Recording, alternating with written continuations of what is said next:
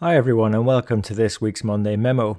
Hope you're having a fantastic summer and really excited to share with you some thoughts about a book I've been recently reading and what it perhaps mean for our finance careers. Because I don't know about you, but when I started embarking on a career in accounting and finance, I had in my mind this idea of a fast, upward, linear a career as long as I was able to keep being successful, get some achievements work hard. And maybe it was because, I don't know, maybe I started in different t- times. When I look around, I'm excited to see just the diversity of backgrounds, the different technologies we're using, the areas that accounting and finance is being leveraged in, how the, we can influence our organizations, and not just within our careers, but the opportunities outside of our careers to have really meaningful and impactful lives based on the skills we've learned along the way.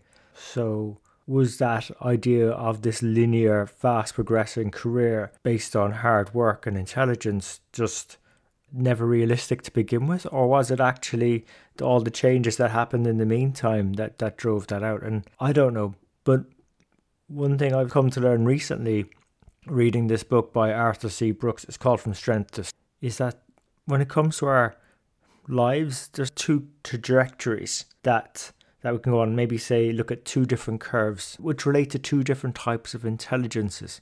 And appreciating this not only leads to success in our work and careers in accounting and finance but apparently happiness outside as well.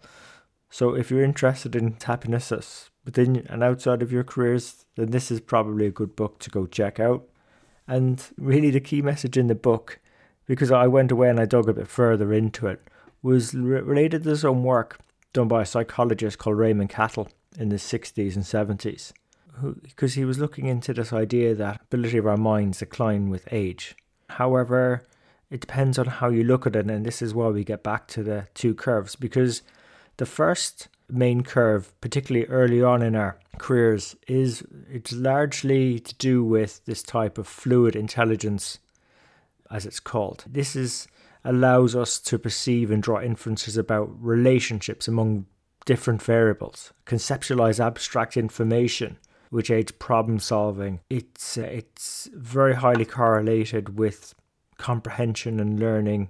It involves things like solving puzzles, constructing strategies to deal with new problems, seeing patterns in statistical data, which all things that we have thrown at us, particularly early in our careers. If we look back and for those of us that are younger in finance and accounting going through that now, this is the fluid intelligence type work that you're ideally suited to if you're in your 20s because this fluid intelligence, according to the curve, starts to decline as you approach 30. But the decline shouldn't be scary because around that time, that fluid intelligence curve morphs into a second curve called crystallized intelligence. And that results from the accumulated knowledge that knowledge gained from trying to do the reasoning, the different language and interaction and emotional and social intelligence skills picked up along the way, comes from the experience of applying the fluid intelligence previously. And the cool thing about crystallized intelligence, according to these curves, the scientists, psychologists haven't figured out when the peak is. So it can carry on right up until we die. So think about fluid intelligence being like the young versions of a Mark Zuckerberg or an Elon Musk, whereas the crystallized intelligence is more like your Dalai Lama putting it all together. And how do you know if you're into that intersection? Because that was the main challenge for the author. Because let's say you're in finance and you're striving to be excellent, you're working hard, you're throwing everything into your, your job, but you're suddenly finding that your successes aren't as satisfying, and perhaps some of your relationships inside and outside of work aren't what you would imagine them to be, that's probably a good signal that you might need to get off that first curve and onto the second curve so you can keep on that upward trajectory from a happiness perspective. So, what does it mean for us in our careers? Well, one, to borrow from the Dylan Thomas poem, Don't Rage Against the Dying of the Light. That is a guaranteed road to depression, according to the author. The second one then is to serve that second curve, that crystallized intelligence curve. So in our work, it might be moving from working heavily within data and analytics, actually doing that to maybe overseeing it.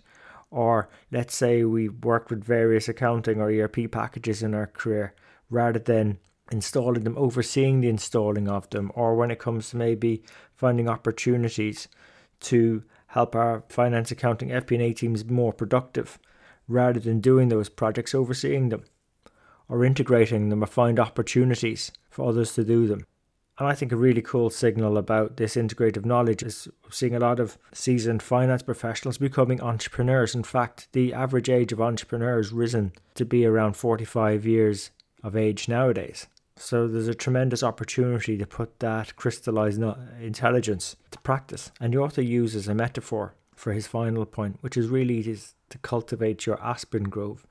And he says that because if happiness is something we're aspiring towards and it's a goal for you listening in today, then the secret to it is investing in love and relationships and not over investing in things that take your attention away from those you love the most.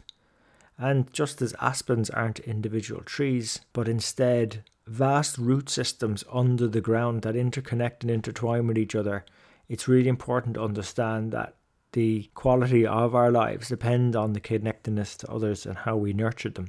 So the sum of our career successes, our lives and so on are not our achievements. They're really the sum of the love and relationships of the people we have in our lives. And that's why we invite guests onto the Strength in the Numbers show to share with you how they're structuring their relationships how they're connecting the dots, how they've made the transition between those intelligence curves throughout their career. It may, for some of them, seem like a windy road, but it was that fluid intelligence phase of gathering all those bits of knowledge along the way to begin with, and then how they integrated them into the work that they're enjoying and loving at the moment.